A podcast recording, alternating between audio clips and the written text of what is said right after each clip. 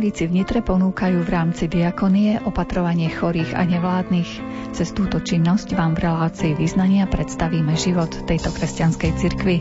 Ďalej vám predstavíme projekt, ktorý sa venuje malým firmám, ktoré pomýšľajú skončiť s podnikaním, aby tak neurobili a hľadá sa spolu s majiteľmi riešenie ich problémov.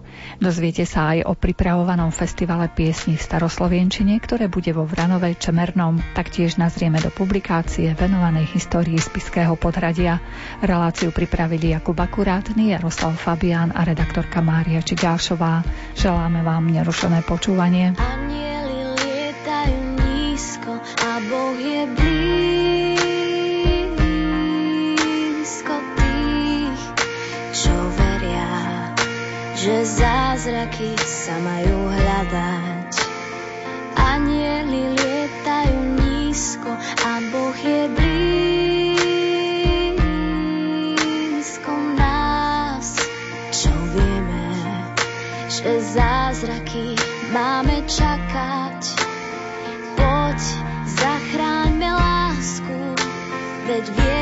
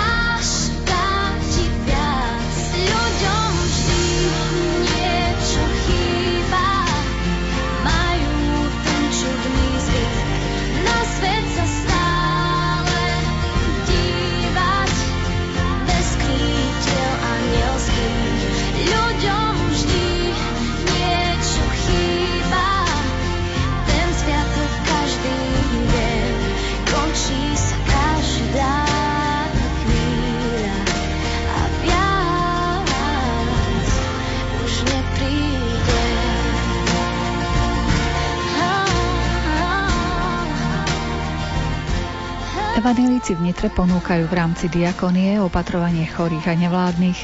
Aj o tom sme sa porozprávali s pánom Jánom Hubom, ktorý je povolaním výskumník v oblasti živočíšnej výroby, no intenzívne sa angažuje aj v aktivitách Evangelickej cirkvi Augsburského vierovýznania. V Nitre napriek tomu, že Nitru ako mesto a okolie reformácia nejakým spôsobom nezasiahla, tak napriek tomu tu žilo pár evanielikov v rôznych dobách, no a potom to kvázi vyústilo k tomu, že už ich bolo toľko, že pred 70 vyše rokmi bol založený samostatný cirkevný zbor v Nitre, ktorý v súčasnosti má 1400 evidovaných členov a podľa sčítania obyvateľstva v Nitre žije okolo 2500 evanielikov. Takže naša práca je zameraná aj na to, že aby sa títo takí anonimní evanielici stali našimi členmi.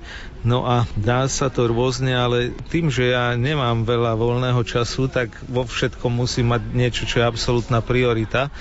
Tak takou absolútnou prioritou je diakonická práca, charita, lebo myslím si, že to je práve to, čo dnešný sekulárny, poviem rovno, že sekulárny človek dokáže na cirkvi oceniť. Na všetko iné sekulárny človek asi bude mať na to svoj názor, ale keď prídete do sekulárnej rodiny, pomáhate im s opatrovaním starkého, tak vtedy už trocha ináč sa pozerajú na církev ako inštitúciu.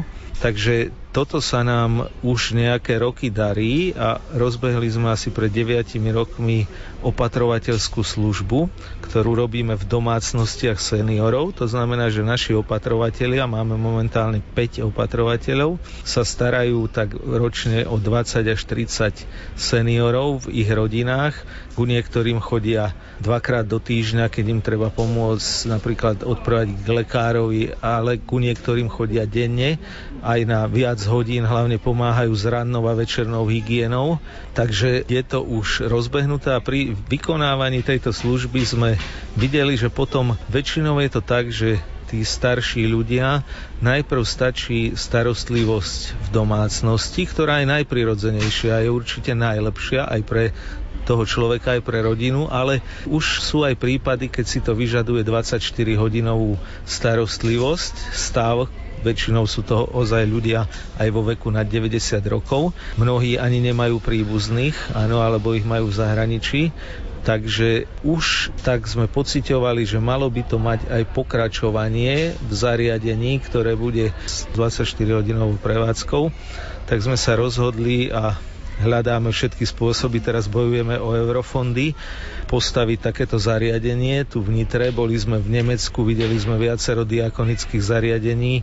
No vidíme, ako to teda dokáže fungovať, keď samozrejme si to dôležitosť, aby takéto zariadenia boli kvalitné, uvedomujú všetci od ľudí, cez politikov, cez firmy, áno, lebo to je ďalšia veľmi dôležitá vec, je aj teda charitatívna pomoc firiem, filantropia, to sú veľmi dôležité veci pri činnosti takýchto zariadení. Takže príklad sme našli, projekt sme pripravili, žiaľ výzva, ktorá vyšla nás vyslovene veľmi skôr mútila, pretože pôvodne sa hovorilo, že zariadenia podporované by mali byť na kapacitu 40 seniorov.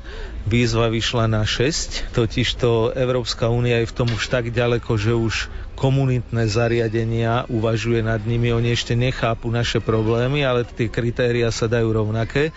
Takže teraz bojujeme aspoň o prostriedky na 2x6, čiže pre 12 seniorov, ako na začiatok, no potom by sme samozrejme, nie že museli, ale prevádzka donúti, lebo ekonomika je jednoznačne v podmienkach Slovenska taká, že zhruba zariadenia pre 40 seniorov sú ekonomicky schopné fungovať bez nejakej silnej filantropickej pomoci a s ňou v podmienkach Slovenska hlavne na začiatku je ťažká.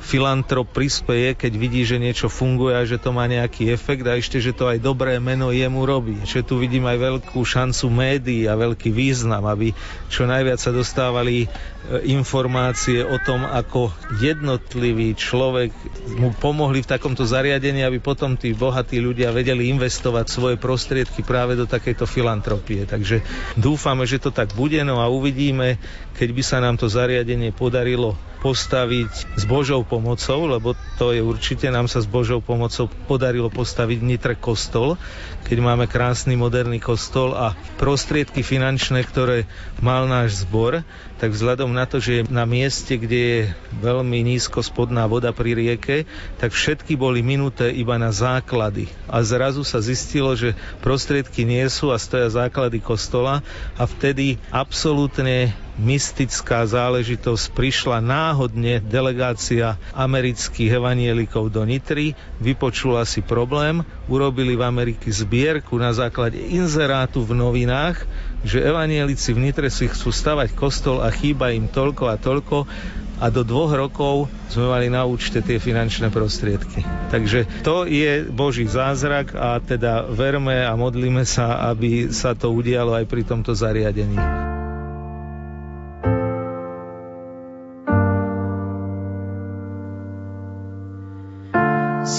Si sadám s vínom, tieň prikryl plný stôl.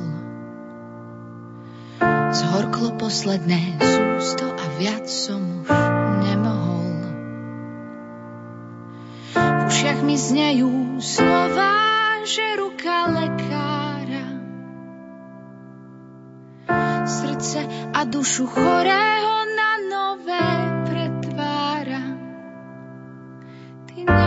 nemôžeš byť len človekom, veď prestieraš stôl pri niekom ako ja, čo priateľstvo neskúsil.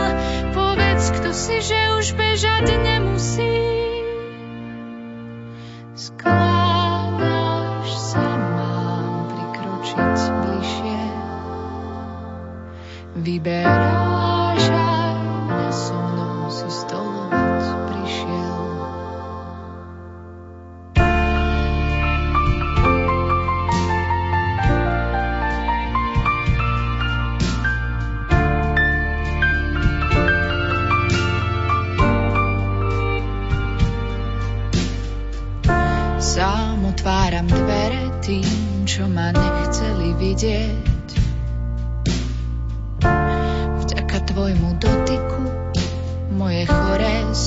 silnie.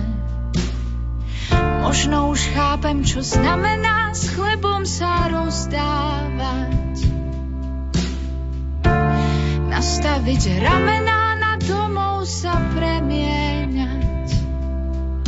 Ty nemôžeš byť len človekom, veď prestieraš stôl pri niekom ako ja, čo priateľstvo neskúsil. Povedz, kto si, že už bežať nemusí.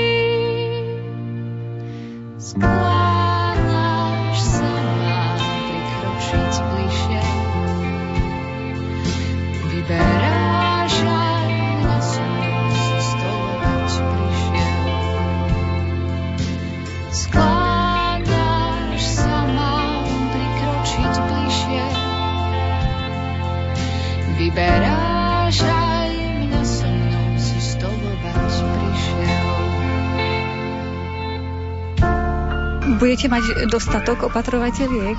Je to problém. Momentálne zatiaľ na túto opatrovateľskú službu máme a teda dúfame, že sa to tak stane, že hlavne veriaci ľudia si povedia, že nie je pre nich priorita. Takých máme teraz zamestnancov, aj riaditeľa diakonie.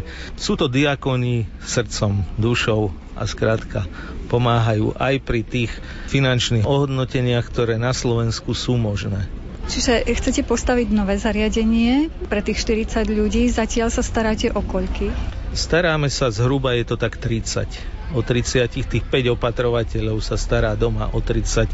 Ani týchto 30 to nie sú len naši členovia alebo evanielici. To sú ľudia v Nitre, ktorí sa dopočuli, že evanielická diakonia robí výbornú službu, čo veľmi rád môžem povedať, že je tak a chcú byť opatrovaní našou diakoniou. Čo obohacuje tých ľudí, ktorí v tej diakonii pracujú? Predsa rovnako ako vy, musíte to mimo svoj pracovný čas všetko realizovať aj tí ďalší?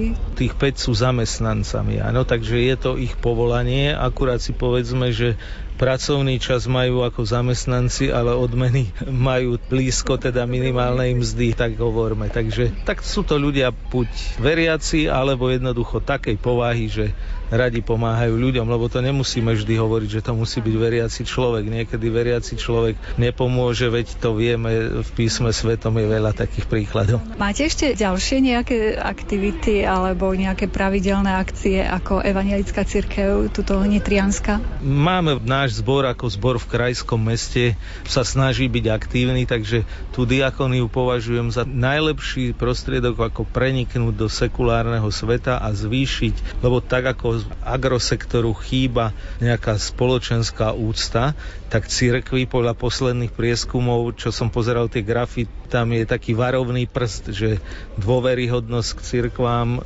nejdem hovoriť to číslo, ale je treba sa nad tým zamyslieť, áno? A túto dôveryhodnosť, podľa mňa, kvalitná, charitatívna diakonická práca je tým jazyčkom, ktorý bude posúvať buď hore, alebo ju dávať dole. Pretože už, ja neviem, taká záležitosť ako kvalita kázni a liturgie je dôležitá, ale to je pre tých veriacich, ktorí sa ich zúčastňujú. Z toho pohľadu celospoločenského tam najviac vplývajú negatívne kauzy, hádky, rozbroje a to musí byť vyvážené. Vieme, že vždy budú. V ľudskej spoločnosti to vždy bolo, len to dobro musí byť vo väčšej miere ako to zlo a vtedy to bude tak, ako chceme. No ale samozrejme, to je prvoradé, tá diakonia, ale tu spoločenstva fungujú, pretože niektorí ľudia sú radšej v menšom spoločenstve, napríklad vrstovníkov, čiže deti majú samostatný program, mládež, ženy.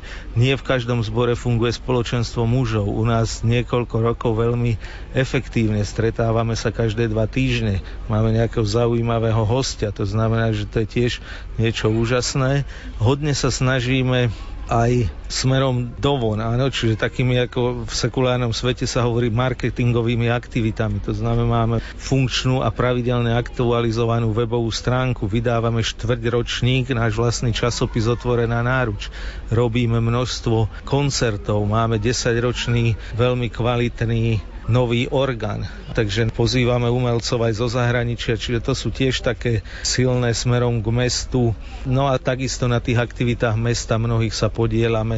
Naši duchovní chodia na rôzne prednášky, dobrá spolupráca aj s Univerzitou Konštantína Filozofa a takisto, čo si ohromne cením, to sú veľmi dobrá ekumenická spolupráca v rámci Nitry. A to je úžasné, bývajú tu pravidelne stretnutia v rámci týždňa na modlitbieb za jednotu kresťanov, býva tu noc kostolov, tentokrát mala otvorenie ekumenickou pobožnosťou v najstaršom kláštore na Slovensku v ruinách, ktorá je teda na Nitrianskom zobore.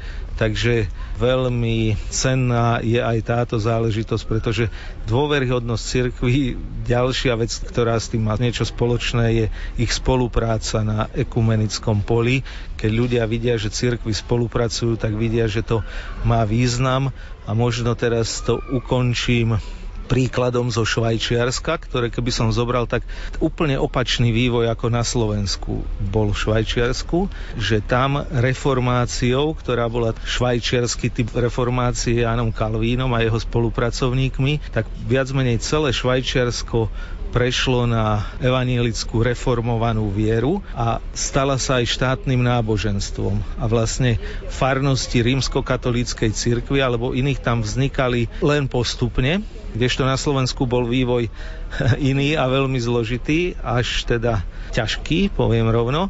No a príklad krásny bol v Interlakene, kde teda pôvodne kostol z 13. storočia, ktorý sa stal reformovaným kostolom, tak začiatkom 20. storočia, keď teda došlo k čomu si, ako bol u nás tolerančný patent, si povedzme, tak bol postavený rímskokatolícky kostol aj teda s príslušnenstvom všetkým, stoja vedľa seba, vedľa seba, susedia, a čo je podstatné, keď som prešiel od nich, ja neviem, 500 metrov, tak hovorím manželke, pozri sa na tieto dva kostoly, kríž na katolíckom a palcát na reformovanom majú rovnako blízko do neba. Porovnajme to s našimi stožiarmi a inými vecami. Stávali ho a povedali si, my nechceme vyšší, my nechceme nižší, rovnako blízko do neba. V spustlom kostolíku svieca hasne, do tmy sa schúli niečo krásne,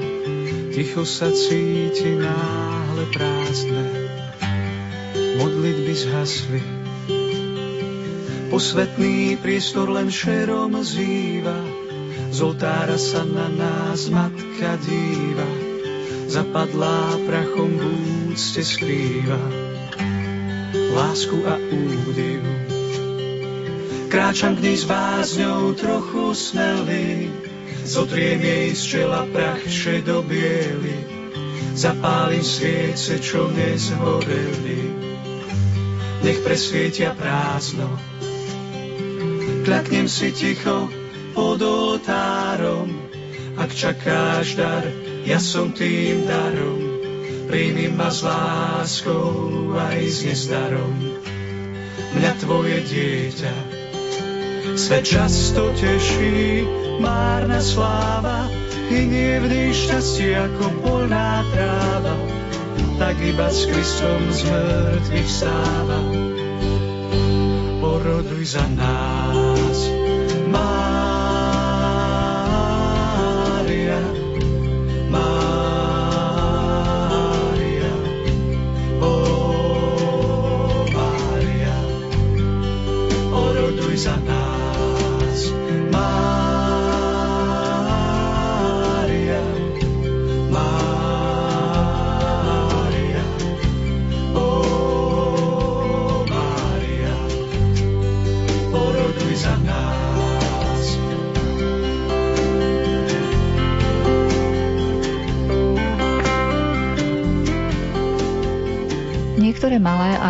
firmy prídu vo svojom vývoji do bodu, keď rozmýšľajú čo ďalej a pohrávajú sa aj s myšlienkou, že s podnikaním skončia.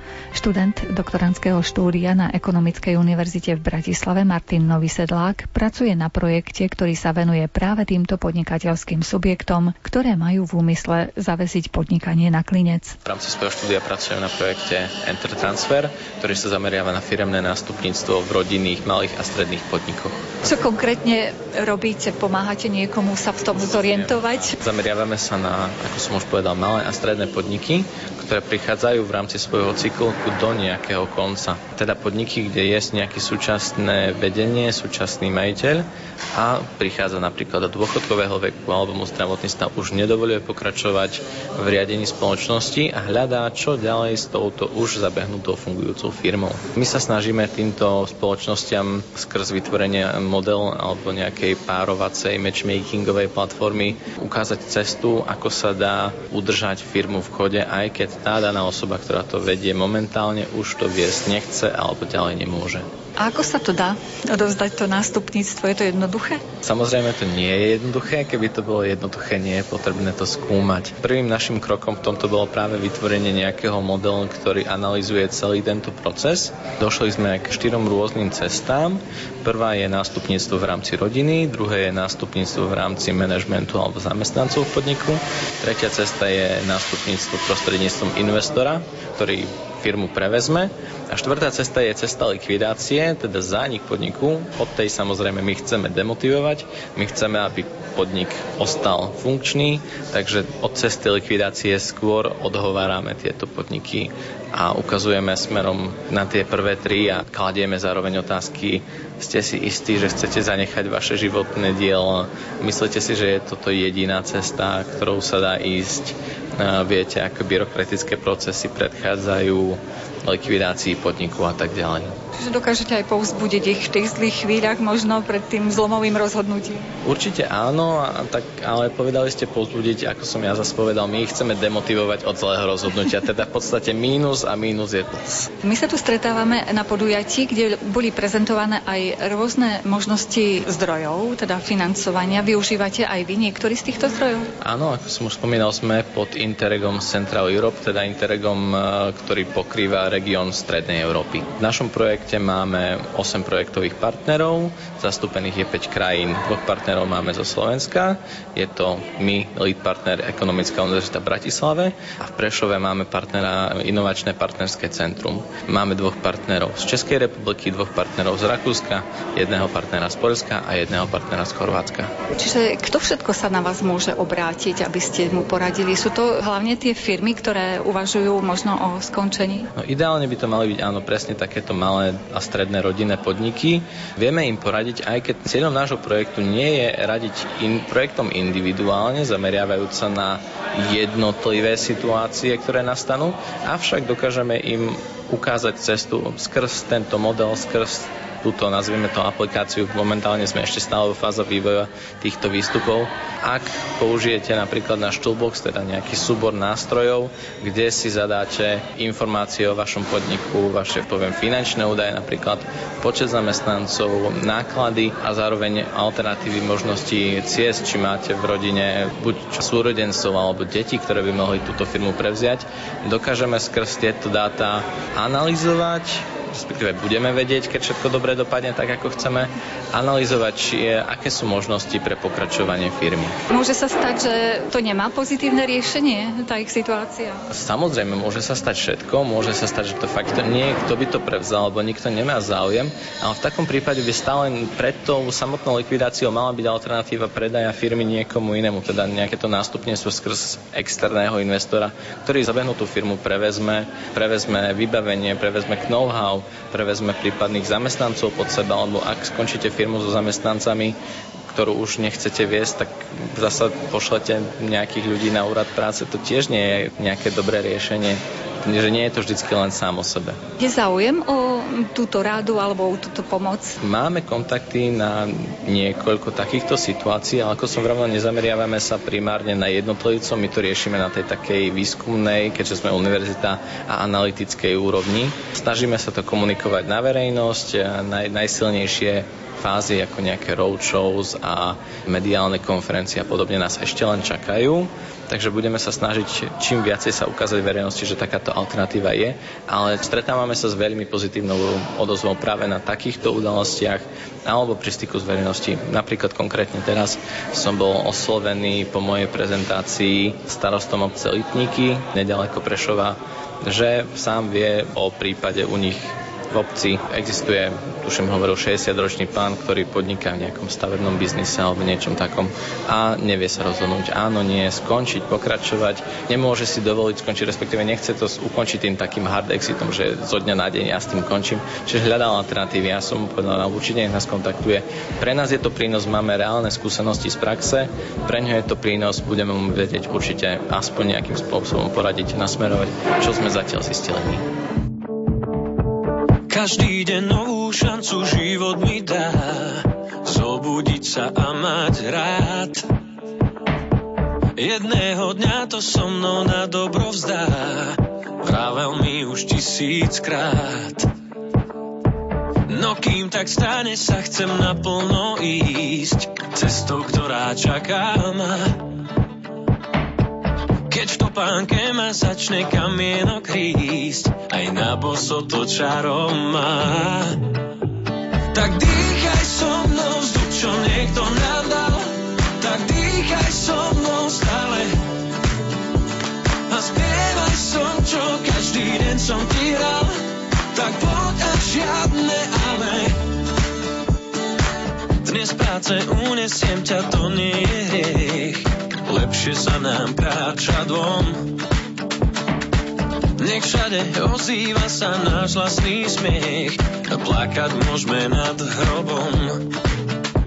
Svet ponúka nám milióny nevšetných krás, tak prečo vidieť chceš len to zlé? Vypni si mobil a nájdi si čas a životu viac nevrávne.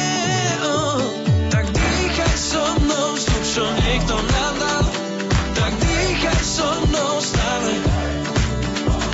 A spievaj som, čo každý deň som ti hral, tak poď a žiadne ale. Občas podlieham túžbám bláznivým. Keď život s tebou len ráza,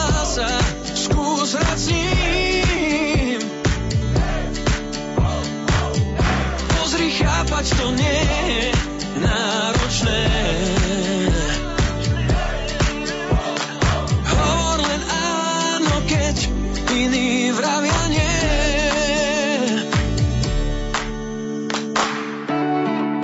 Vo Vranove nad Topľou v časti Čemerné existuje združenie šíriace kresťanskú kultúru. To každoročne organizuje Medzinárodný festival speváckých zborov, ktoré spievajú v staroslovienčine.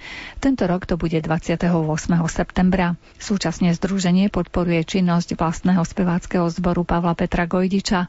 O všetkých týchto takmer 20-ročných aktivitách sme sa porozprávali s členom združenia inžinierom Petrom Záhorianom. Samozrejme predtým sa organizovali rôzne súťaže. Založili sme zbor pod názvom Zbor Petra Pavla Gojdiča. Tento zbor začal veľmi aktívnu činnosť, e, vystupoval v podstate po východnom Slovensku, neskôr sa to rozšírilo na Slovensko, na zahraničie a týmto ťahom sami sme sa prinútili, aby sme nejakým spôsobom získali financie a samozrejme veľa ľudí sa do toho zapojilo, bolo to nejak cirka okolo 50 ľudí. Generačne je to namixovaný zbor, čiže z nášho pohľadu je to stále perspektívne, stále sa rozvíjajúci zbor a na základe toho my sme si povedali, že chceme to začať nejakým rozumným spôsobom financovať a preto vlastne oslovujeme. Predtým e, niekedy to bolo ešte podpora ministerstva kultúry, teraz je to Fond pre podporu umenia. Využívame tieto formy e, získania financií na prefinancovanie týchto aktivít, jednak zboru a jednak aj združenia, ktoré organizuje festival. Aký je repertoár vášho zboru? Čo spievate tak najčastejšie?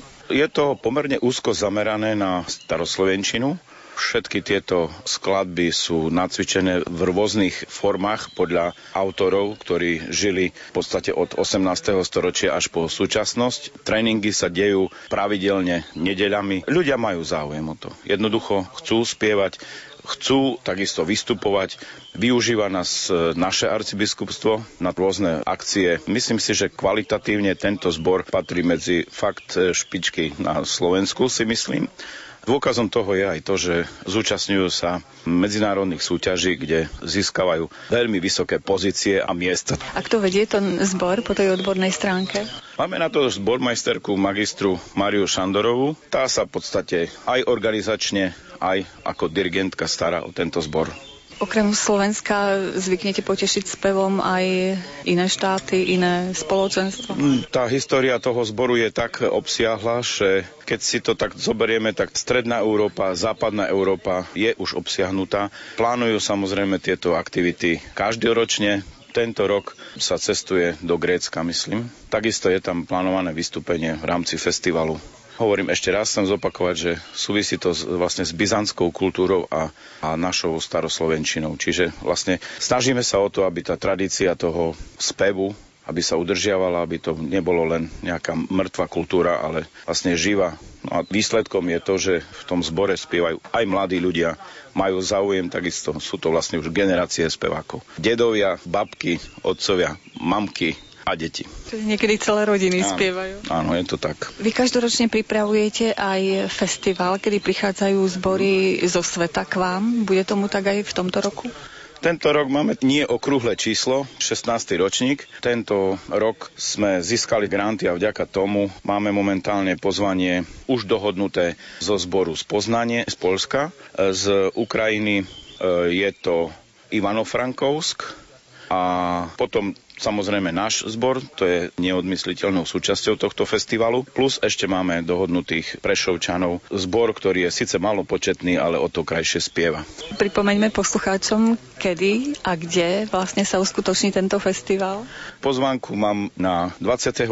septembra 2019. Uskutoční sa to o 15.30 v sobotu v chráme vo Vranove nad Topľou Čemernom. Okrem toho samozrejme máme ešte iné aktivity, lebo tento festival trvá 3 dni. Fungujeme tak, že vlastne zahraničné zbory dohadujeme stále ešte na piatok a tieto zbory vlastne vystúpia potom v okolitých chrámoch, teda v cerkvách, aby som bol presnejší. A vlastne týmto začíname. Sobota je čas na gala koncert a nedeľa je potom ešte prespievané takisto časti liturgii. Majú čas členovia tých zahraničných zborov aj spoznať trochu Slovensko? Samozrejme, že pripravuje sa pre nich takisto nejaký sprievodný program.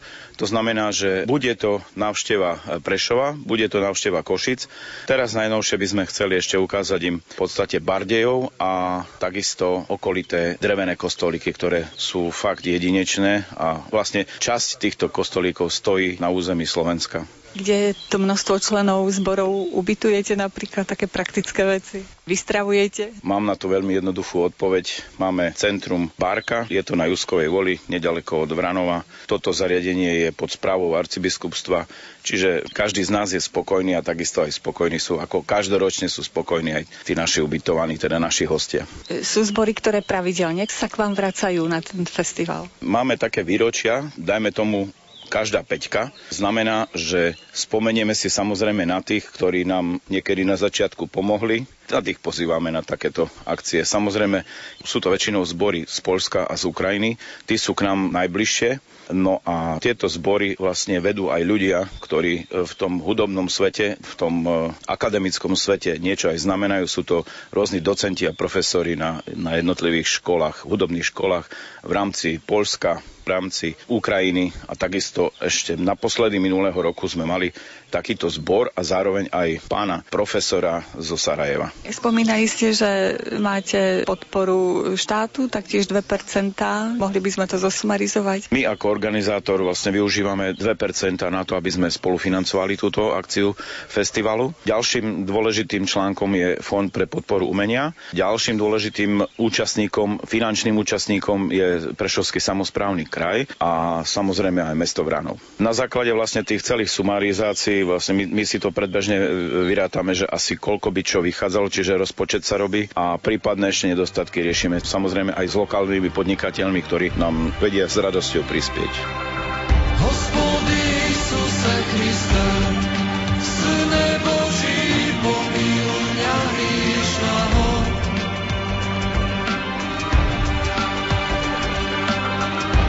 Hospody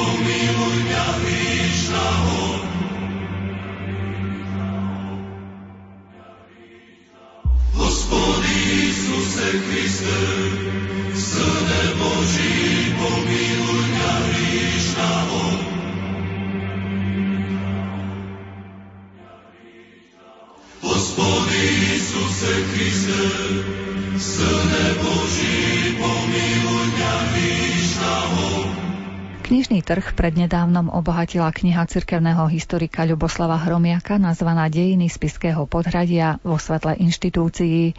V 140-stranovej publikácii predstavuje čitateľovi svetské aj cirkevné inštitúcie, vďaka ktorým tu mohli pôsobiť osobnosti svetového mena. Tá kniha sa rodila tak trochu dlhšie, pretože môj vzťah k rodnému mestu sa formoval teda už dlhodobejšie, keď som bol 8 na základnej škole a padol komunistický režim. Zrazu učitelia dejepisu nevedeli, čo majú učiť na hodinách dejepisu, keďže vieme, že neraz história je v područí politiky.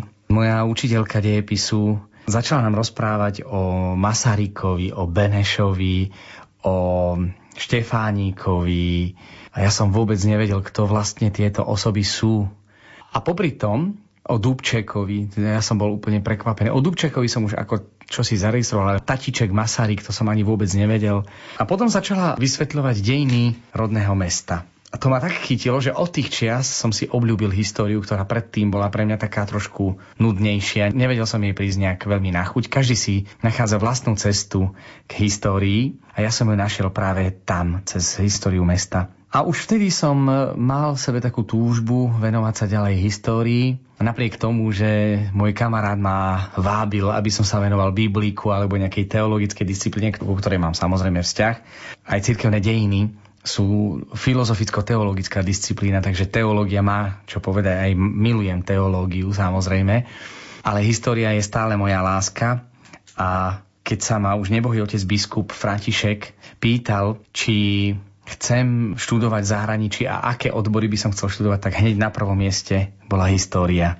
Cítil som takú povinnosť, že ako historik mal by som sa venovať dejinám vlastného mesta. Totiž v Spiskej podhradie má jednu jedinečnú pozíciu, nachádza sa medzi Spišským hradom, ktorý keď zbadáte, tak zabudnete, že vám chýba more. Hlavne v noci, keď je osvetlený, to je niečo prekrásne a spiskou kapitulou, ktorá je sídlom církevnej moci, veľmi krásne to vyjadril Martin Benka, v jednom svojom triptychu Triumf svätého Jana Nepomuckého, ktorý sa vznáša nad Spiským podhradím a nachádza sa medzi Spiským hradom a kapitolou podhradie tam vôbec nie je vidno, lebo je tam hmla ako obyčajne. Symbol svetskej moci, ktorá ostala v ruinách a duchovnej moci, ktorá je živá, čím demonstroval myšlienku Ladislava Hanusa, prvého filozofa kultúry, že duch víťazí nad hmotou, náboženstvo nad politikou. Ale napriek tejto úžasnej pozície, ktorej by Spiské podhradie určite mohlo ťažiť, je tak zase v tieni týchto dvoch silných inštitúcií. Hrad a kapitula je magnet a podhradie je neraz možno aj obchádzané aj v histórii. Dejiny kapituly a Spiský hrad, tomu sa venujú mnohí ale dejinami Spiského podhradia sa venovalo veľmi málo ľudí. Jedným z mojich predchodcov tiež to bol kňaz, farár v Spiskom podhradí Jozef Hradský, ktorý je dodnes jeden z uznávaných historikov Spiša. Venoval Spiskému podhradiu prvé dejiny pri príležitosti inštalácie oltára v Spiskom podhradí v roku 1899. A ja som si tak povedal, určite raz napíšem dejiny Spiského podhradia. Tie dejiny Spiského podhradia sa tak trochu rodili dlhšie, pretože rodili sa tak na okolo. Najprv som sa venoval osobnostiam Spiského podhradia a potom som si povedal, bolo by dobré, aby tie osobnosti boli zakomponované do nejakého historického vedeckého rámca, aby bolo jasné, prečo toľko osobností v Spiskom podhradí žilo a pôsobilo. A preto mi skrsla myšlienka napísať dejiny Spiského podhradia vo svetle inštitúcií. Preto aj rozdelenie knihy je robené práve preto, že vďaka týmto inštitúciám, ktoré mali svoje stáročné pôsobenie, mohlo pôsobiť množstvo osobností a tá kniha je ako keby takou prípravou na druhú publikáciu, ktorú ak pán Boh dá, by som chcel vydať na budúci rok monografiu osobnosti Spišského podhradia ktoré zase budú rozdelené podľa jednotlivých oblastí, ktorých sa najviac e, preslávili, ale samozrejme ide o usporiadanie, ktoré bude abecedné, a potom aj vecné podľa tých jednotlivých oblastí. Takže preto aj táto monografia má názov Dejiny spiského podhradia vo svetle inštitúcií.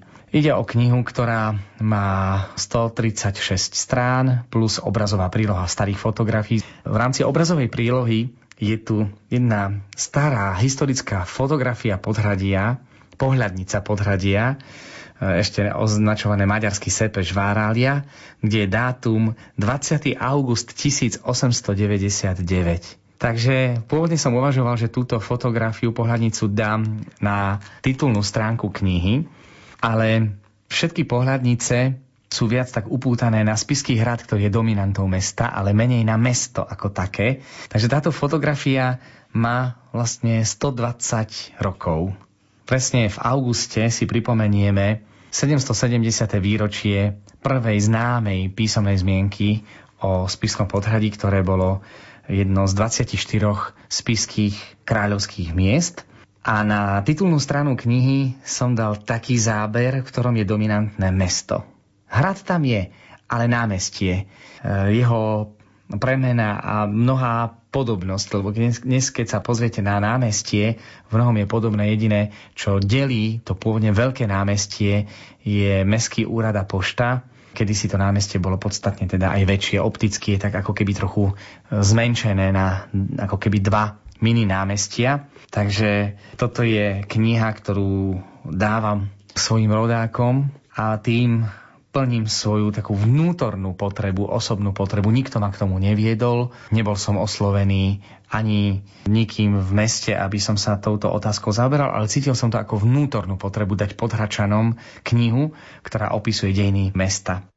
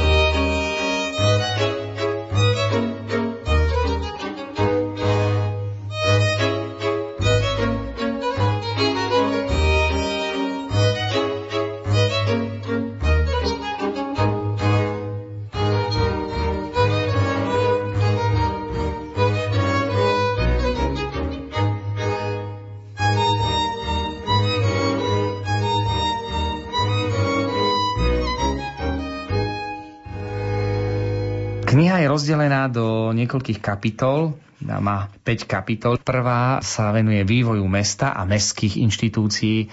Čitatelia sa môžu dozvedieť, ako fungovalo voľba Richtára, ako fungovala mestská rada, ktorá bola vnútorná a vonkajšia, v čom sa líšili pravidlá mestskej rady od pravidiel, ktoré mali slobodné kráľovské mesta ako Levoča a Kežmarok.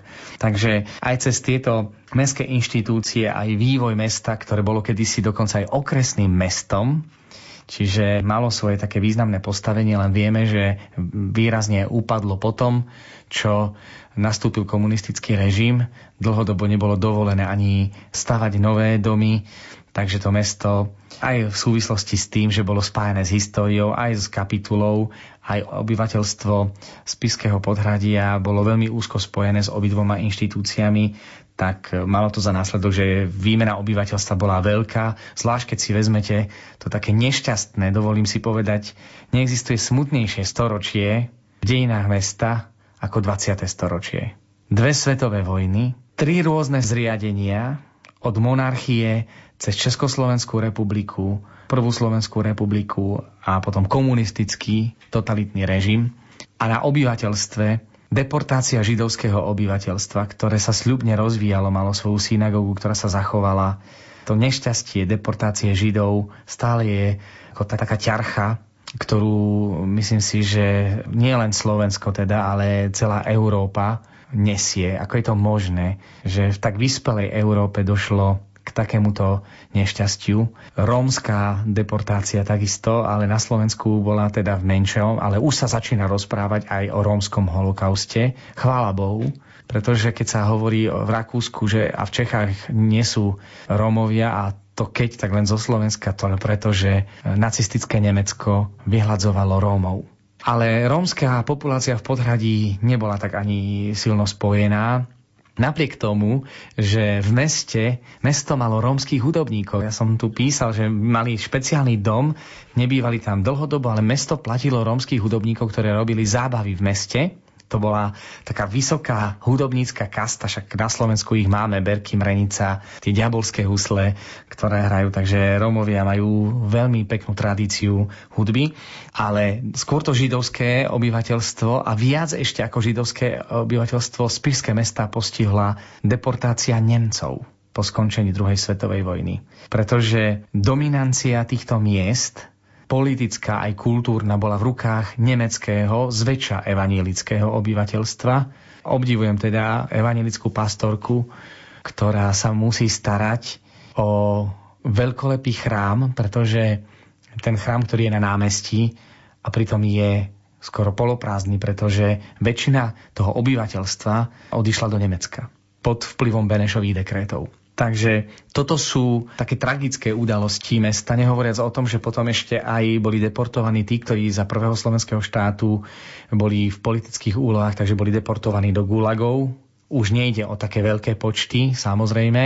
A potom vyplienenie toho kultúrneho a intelektuálneho potenciálu mesta, vzhľadom na to, že aj pri písaní tejto knihy som si uvedomil, ako úzko bolo prepojené podhradie s učiteľským ústavom na Spiskej kapitule, ktorého 200 výročie si tento rok pripomíname a verím, že jedna z relácií História my bude venovaná aj učiteľskému ústavu na Spiskej kapitule, ktorý bol najstarším učiteľským ústavom v Uhorsku takže mala by mu patriť patričná pozornosť a uvedomil som si potom, čo v 19. storočí, v druhej polovice 19.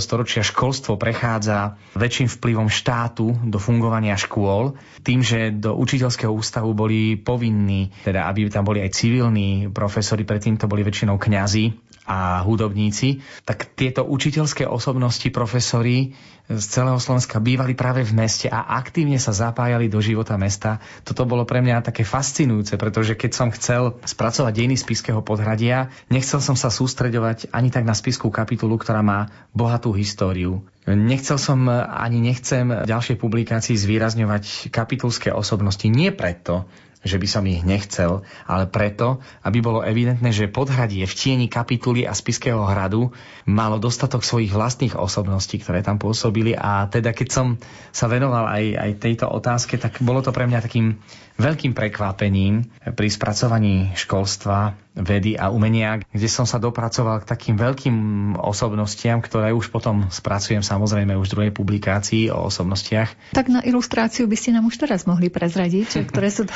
osobnosti. Tak podhradie má také veľké osobnosti, ktoré sa zapísali do sveta. František Hutýra, rodák zo Spiského podhradia, dodnes stojí jeho dom, v ktorom býval, objavil sérum proti moru ošípaných a bol organizátorom veterinárskej medicíny v Uhorsku založil prvý veterinársky inštitút a fakultu na univerzite v Budapešti. A učebnice veterinárstva spisko-podhradského rodáka sa učili po celom svete, aj v New Yorku. Potom taká osobnosť ako napríklad Harmata, ktorý bol objaviteľom bodového zvárania, vynašiel viacero patentov, technických patentov a bodové zváranie patent si odkúpil istý pán Ford, ktorým sa začali dejiny automobilového priemyslu. V Spiskom podhradí sa narodili aj také osobnosti, ako napríklad ešte žijúci Pavel Cmorej, ktorý založil prvý filozofický časopis na Slovensku a zriadil filozofický odbor v rámci Akadémie vied, Slovenskej akadémie vied. Alebo Mohli by sme hovoriť o objaviteľovi spiských párkov. Spiské párky boli objavené v Spiskom podhradí a najviac ich preslavil po celom svete Varšáni, Štefan Varšárni, ktorý rozšíril teda párky po celom svete a potom máme tam aj také osobnosti ako hudobného skladateľa, ktorý sa narodil v Spiskom podhradí Alfons Cibulka. Jeho skladbu hrala Viedenská filharmónia v rámci novoročného koncertu skladal kompozíciu na spôsob štrausovských valčíkov. Takže aj takéto osobnosti sme mali v Spiskom podhradí a nie je to teda samozrejme náhoda. Relácia vyznania doznieva, v repríze si ju budete môcť vypočuť v sobotu o 14. hodine. V spolupráci s Jakubom Akurátnym a Jaroslavom Fabiánom ju pripravila redaktorka Mária Čigášová. Ďakujeme vám za pozornosť a želáme vám pekný deň. Opäť mám zhrnuté zo stola. Niečo rodí sa od znova. Vrecká prevrátim Ja sa nestratím Vášni žiť neodolám. Opäť mám snov. Idem do boja, chvíle váhania, postoja. Srdce nezradím, ja sa nevrátim, túžby sa rozhoria. Lebo žiť, tvoriť, milovať je heslo dní. Tak prosím, nezabudni, že život sa každý deň kráti. Môžeš získať aj stratiť, no len nezabudni na to heslo dní. Žiť, tvoriť, milovať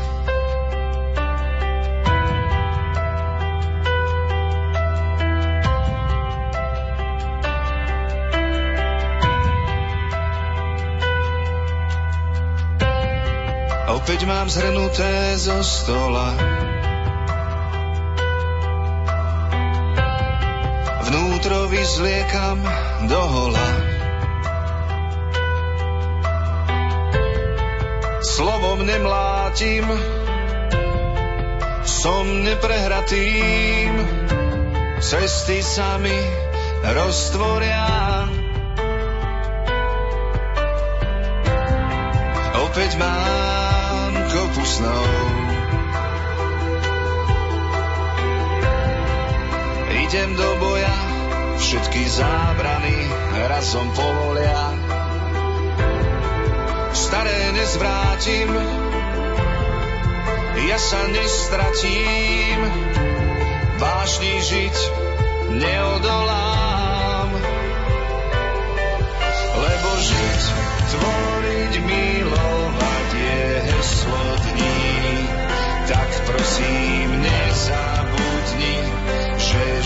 život sa každý deň kráti. Môžeš získať aj strátiť, no len nezabudni na to heslo dní.